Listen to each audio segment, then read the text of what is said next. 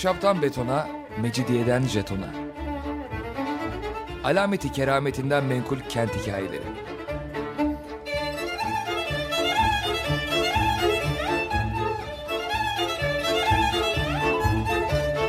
Hazırlayan ve sunan Pınar Erkan.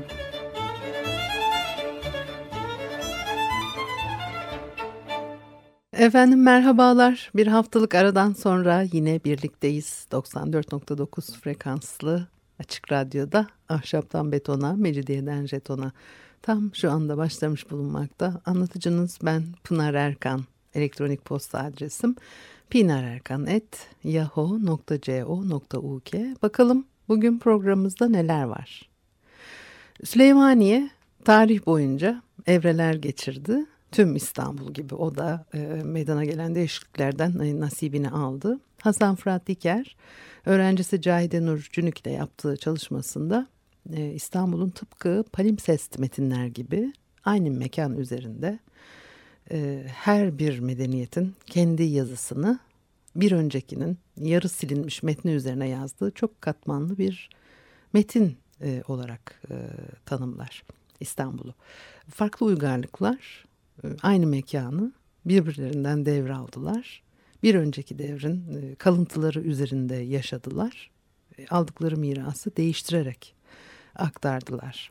İstanbul'un çok eski bir şehir olduğunu biliyoruz.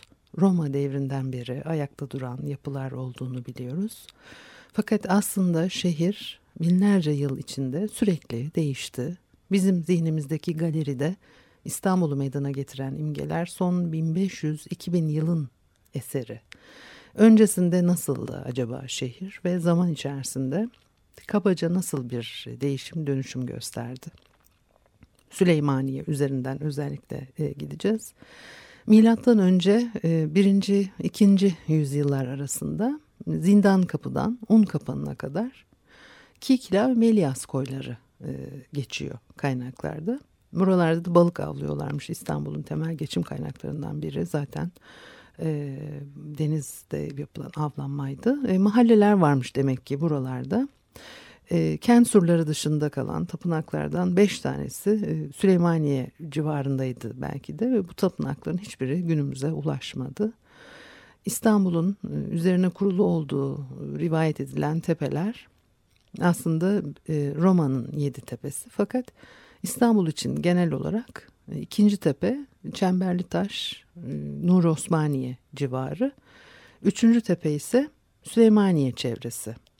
Buralarda Plüton Tapınağı milattan önce 340'ta Makedonyalı Filipin'in emriyle e, yıkılıyor. Hera Tapınağı Persler tarafından milattan önce 512'de e, yıkılmış. Tapınaklar yıkılmış ama onların yakın çevresi e, işte Hera akrası, Plüton akrası olarak anılmaya devam etmiş isimler kalmış. Şimdi e, dördüncü tepe Fatih, e, üçüncü tepe ile dördüncü tepe arası yani Süleymaniye ile Fatih arasında e, o yıllarda yerleşim olduğuna dair herhangi bir bilgi yok. İlk çağ yerleşimleriyle ilgili e, araştırmalardan edinilen verilere göre Bizantiyon surları dışında kalan yerlerde ilk nekropolise ait olduğu düşünülen e, mezar taşları lahitler bulunmuş. E, zaten o e, mezar taşları, mezarlıklar hep şehrin her yerinden zaman zaman karşımıza çıkan unsurlar. İstanbul Üniversitesi'nin Beyazıt'taki yerleşkesinin bulunduğu yerlerdir buraları. Mezarlıkmış yani. Muhtemelen topografyada günümüzdekinden çok farklıydı. Süleymaniye Camii ile Fatih Camii arasındaki Atatürk Bulvarı'nın e, yerinde derin bir e, vadi olduğu e, düşünülüyor. Depremlerle bu vadinin dolduğunu tahmin ediyorlar.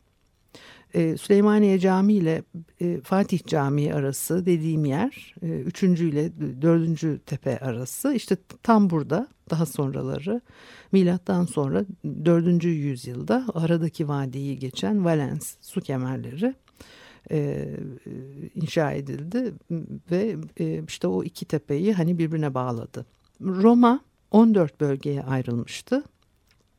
Süleymaniye e, 8. bölge. E, Vefa bu civarda erken dönem Konstantinopolis'te Konstantinai olarak e, adlandırılıyordu. Bir saray ve kilise varmış burada ve isim oradan geliyor. Bu saray ve kiliseyi 1. Konstantinus'un oğlu Konstans adına yaptırmışlar e, diye yine tahmin ediliyor. Ve 13. yüzyıla kadar geçiyor demek ki o kaynaklarda. Sonra izi bile kalmamış. Aynı isimde hamam da varmış üstelik. Valens kemerini geçip Şehzade başına gelince Amastrianon formu çıkıyor karşımıza. Laleli'de de bir pagan tapınağı var. Kapitolyum. Messe'yi çok eski programlardan birinde epey bir anlatmıştım diye hatırlıyorum. E, Konstantinopolis'in ana yol aksı. E, o Y şeklindeydi, büyük Y şeklindeydi. E, Altın Kapı'dan gelen yolla Edirne Kapı'dan gelen yol tam işte bu noktada birleşiyordu diye geçiyor tüm kaynaklarda. Fakat yine de bir tereddüt var. O yolları çok net okumak mümkün değil ve şehre e, Karasurları tarafından girilen iki ana kapıdan devam eden iki aks Laleli'de birleşip Ayasofya tarafına kadar devam ediyor doğu yönünde. Ayasofya'nın biraz ötesinde milyon taşında son buluyordu. Veyahut da buradan başlıyordu demek gerekir. Dünyanın işte sıfır noktası e, milyon taşından başlıyor. Laleli de ikiye ayrılıyor. Bir tanesi e, Altın Kapı'ya, diğeri Edirne Kapı'ya e, gidiyor ve oradan da işte imparatorların e, savaşa giderken veya büyük e, zaferler elde ettikleri savaşlardan dönerken gir, girdikleri e, kapı. Şimdi e, ikinci Theodosius zamanında e, yapılan e, Forum Tauri günümüzde Beyazıt Meydanı'nın e, yerindeydi. Theodosius Bazilikası da buralarda bir yerdeydi tahminen. E, senato binası olarak kullanılıyormuş.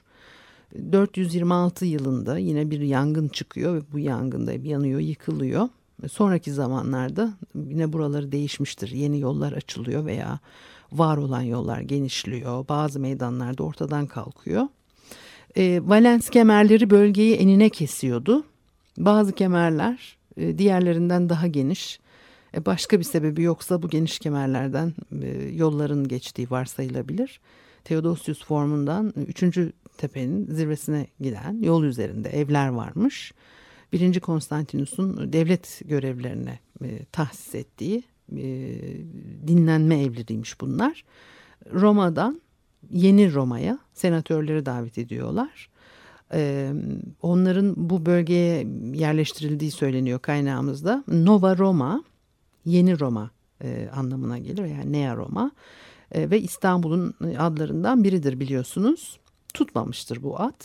Konstantinopolis tutmuştur onun yerine e, Konstantin şehri anlamında. E, Süleymaniye Osmanlı devrinde ulemanın e, tırnak içinde ayrıcalıklı diyebileceğimiz tabakalının yaşadığı yerlerdi. E, Konstantinopolis döneminde de öyleymiş demek ki ve ayrıcalıklı tabakaların tabii türü birbirine denk değil ama olsun. Ayrıca 11. E, yüzyıla kadar İtalyan ticaret kolonileri de e, demek ki Süleymaniye'den Halice inen kıyılarda yaşayabiliyormuş. E, Eminönü bölgesinde sur dışı bölgede varlıklarını biliyoruz. Odun Kapı ile Perama Kapısı arasında Venediklerin mahallesi yer alıyor. Sonraları Galata'ya gönderiliyorlar. Bunu söylemişken e, Süleymaniye'den kopuk belki biraz ama e, Konstantinopolis'te e, ticaretle uğraşan Türklerden yine daha önceki programlarda e, söz etmiştim. O konuyu bitirmedim. Yine devam edeceğiz. Fakat Hasan Fırat Diker'in verdiği kaynaklarda e, Haliç kıyısında bir Müslüman mahallesi olduğu söyleniyor. Tam yerini tespit edememişler. Mitaton deniyor buraya aynı mahalle içinde hem ticaretle uğraşıyor hem yaşıyorlar, ikamet ediyorlarmış. Hatta cami de varmış burada. E, Latin istilası esnasında yağmalanmış. Daha önce bu konuları konuştuğumuz zaman işte şehirde Türkler var mıydı yok muydu, ticaret yapıyorlar mıydı, kaç kişiydiler. E, sonra Çandarlı'nın e, işte o adı geçmişti filan. Bu da başka bir kaynaktan başka türlü bir bilgi olarak önümüze geliyor. E, tabii Latin istilası büyük bir felaket oluyor Konstantinopolis için. Korkunç bir dönem her bakımdan.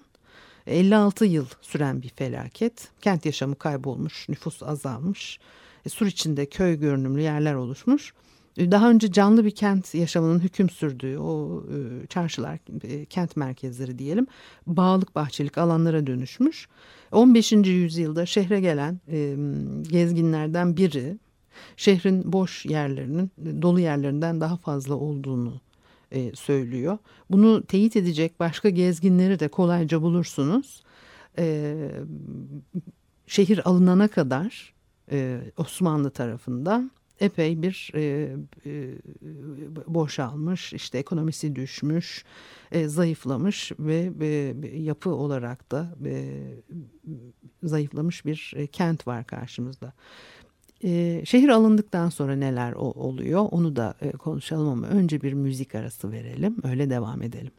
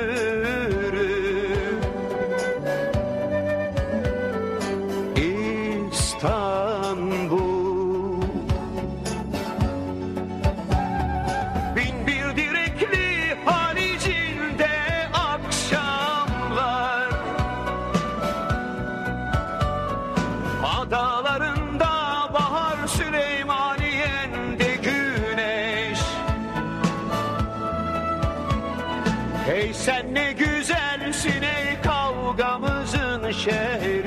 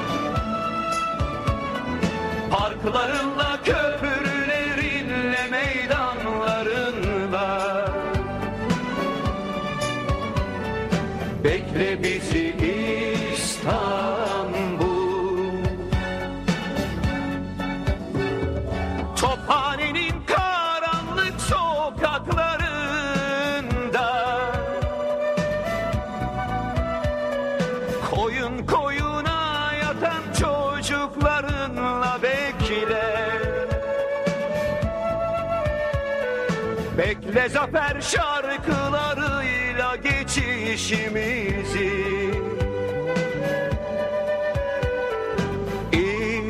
İstanbul. Haramilerin saltanatını yıkacağız. Bekle o günler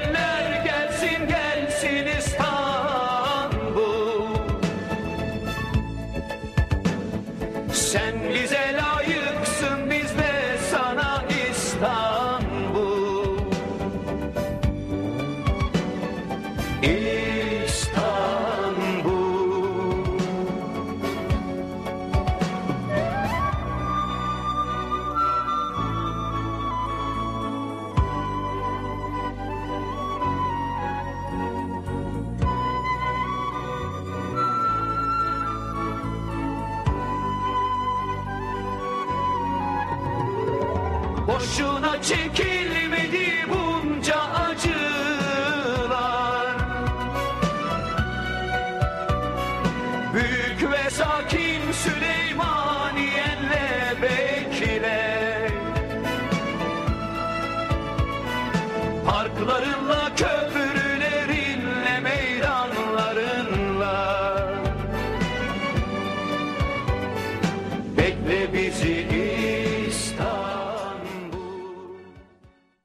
Efendim Açık Radyo'da Ahşaptan Betona, Mecidiyeden Jeton'a e, devam ediyor. Pınar Erkan'ı dinlemektesiniz. Şimdi e, çağlar öncesi dönemlerden e, biraz İstanbul'un nasıl olduğunu bir bakış açısıyla hani konuştuk. Süleymaniye üzerinde azıcık durduk e, ve şehir yapısının dokusunun değiştiğini e, söyledik. Şimdi şehir alındıktan sonra yeniden bir imar süreci başlıyor. Çünkü ondan önce epey bu savaşlar, işte istilalar, herkesin gözünün üzerinde olduğu bir yer burası. E, sürekli bir e, istila altında özellikle Latin istilasından tabii çok etkileniyor. 1922 yılında e, Suriçi bölgede sayılan 280 mahalleden 182'si 2. Mehmet devrinde kurulmaya başlamış. E, demek ki İstanbul'un Osmanlı dönemi kentsel biçimlenmesi büyük ölçüde 2. Mehmet'in e, şehri almasını takip eden o 30 yıl içerisinde olup bitiyor ve o zamandan e, işte çekirdekleniyor, e, ortaya çıkmaya başlıyor.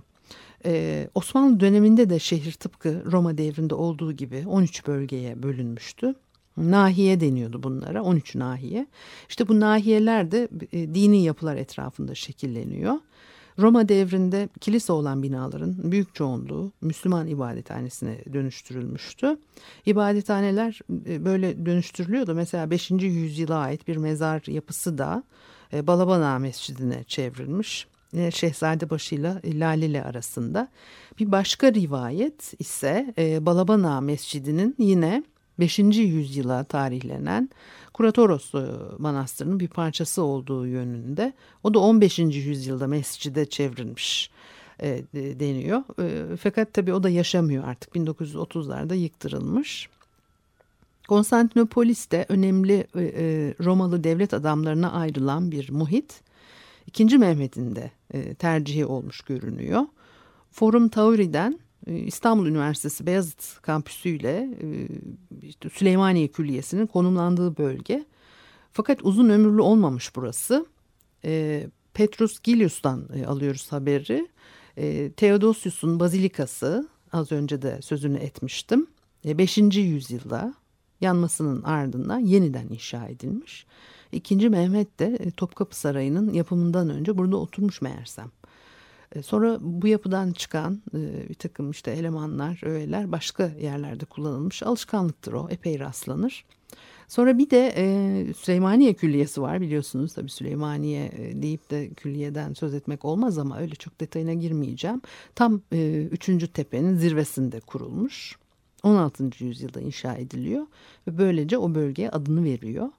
E, külliyenin kervansaray, hastane, medreselerinin bir kısmı e, eski sarayın alanına yapılmış. Bildiniz mi eski sarayı?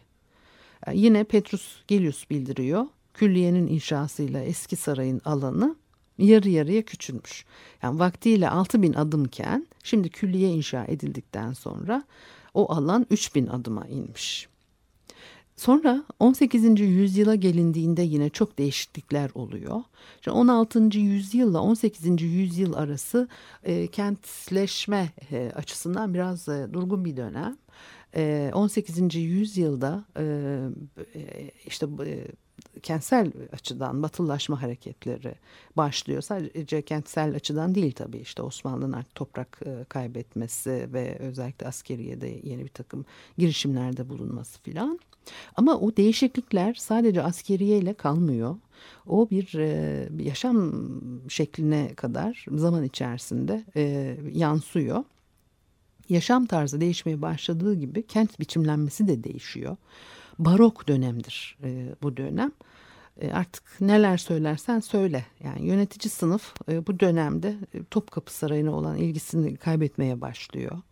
Fransa'dan bilmem nereden gelmiş 153 planla kağıthaneyi ihya etmişsin. Yani daha ne arıyorsun derler adama. Adeta kent içinde kent yaratıyorlar yine bu dönemde hem de çok kısa sürede. Daha dışa dönük bir e, yaşam şekli e, oluşmaya başlıyor. E, Avrupa'da da böyle gelişti bu işler. Fakat oranın koşullarının nasıl değişip dönüştüğü belli. E, Katolik kilisenin etekleri tutuşmuş e, müminleri Luther'a kalbine falan kaptırdığı için ahaliye şirin görünecek diye sahne performansı sergiliyorlar. Yani Osmanlı'ya ne oluyor da bu kadar değişim yaşanıyor? E, toplumun alt katmanlarına kadar inen. O çok enteresan bir süreç tabii. E, o sıralarda sadece e, kağıthane değil, Beşiktaş, Üsküdar, işte Eyüp filan da var öbür tarafta.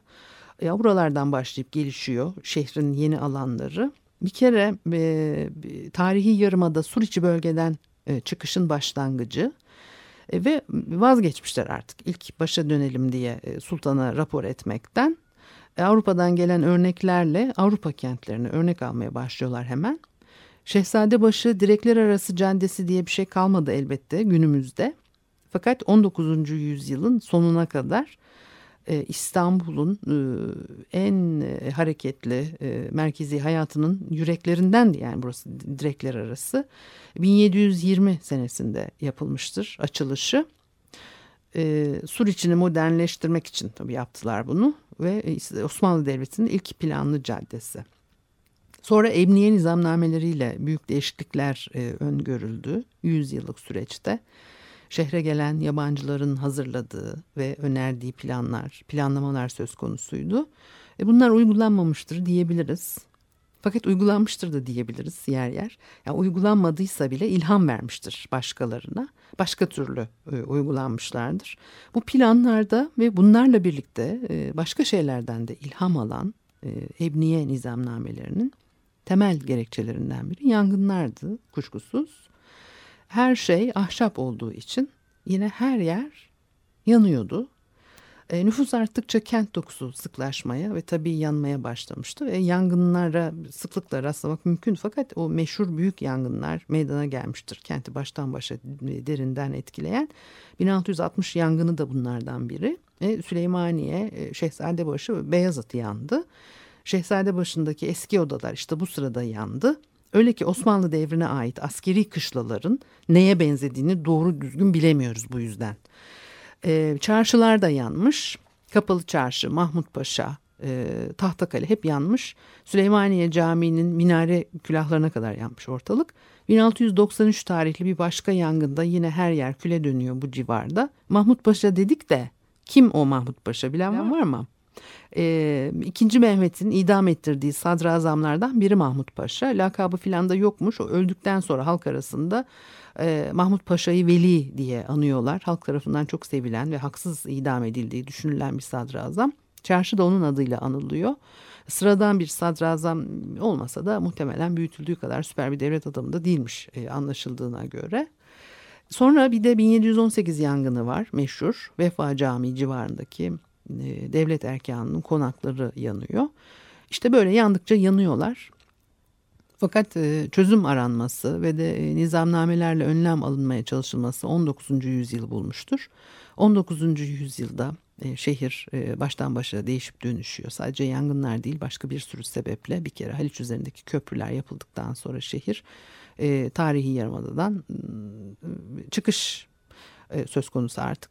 Yani e, köprüyü kurup sonra da insanlara geçme diyecek halleri yok.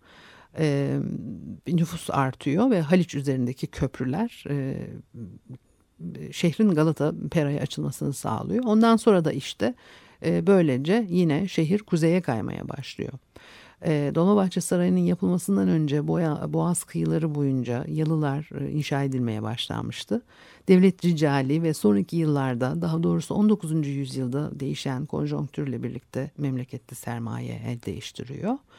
E, devlet ricalinin peşi sıra ekonomik olarak palazlanan kesim e, Boğaz'da mülk edinmeye başlıyor. E, artık Süleymaniye eskisi gibi değil. Yani Boğaz yalıları tercih ediliyor. Süleymaniye adeta boşalmaya başlıyor bu dönemde. Ve hele 20. yüzyıla gelindiğinde artık tabii şehir başkent olmaktan çıkıyor. E, Prost planlarıyla bulvarlar, e, geniş yollar açılıyor. ve Geleneksel mahalleler değişiyor. Biz şimdi 40-50 yıl öncesinin İstanbul'unu ah asıl İstanbul o zamandı filan diye özlemle e, biraz da e, gülünç düşerek e, anıp duruyoruz ama e, e, şehirle oynamaları yeni bir şey değil. 200 yıldır değiştiriliyor bu şehir ve batılılaşma etkisiyle başladı her şey. Yani e, gülünçleşiyoruz dememin nedeni halimizin vehameti. Yani paşa babacığımızların beklenmedik vefatlarının ardından taşradan gelen kötü adamlar. Canımız anneciğimlerimizi, halacığım, dayıcığımlarımızı ve benzeri türlü akrabamızı kandırıp köşklerini, konaklarını, gümüş suyunda beş katlı apartmanlarını falan ellerinden alıp yıkıp yerlerine apartmanlar yaptırdılar. Yani gitti güzelim köşkler, konaklar. Sanki e, şu veya bu sebeple kendi elleriyle vermemişler gibi köşkleri, konakları e, yıkıcılara apartman yapılsın diye taşralı müteahhite kinleniyorlar.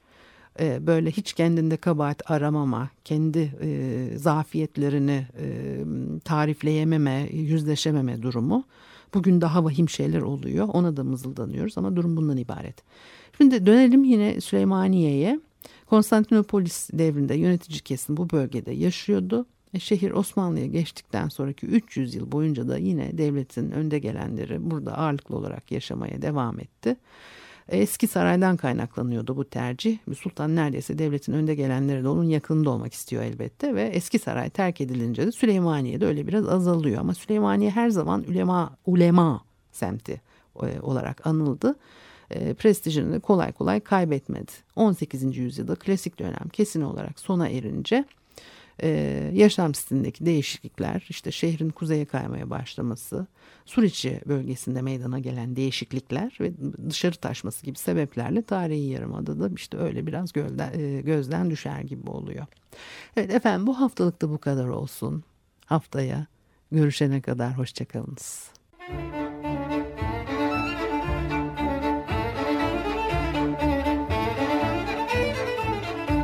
Ahşaptan betona, mecidiyeden jetona. Alameti kerametinden menkul kent hikayeleri.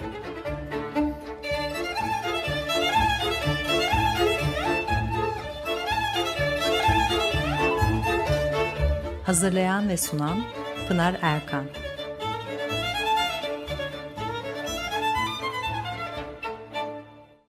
Açık Radyo program destekçisi olun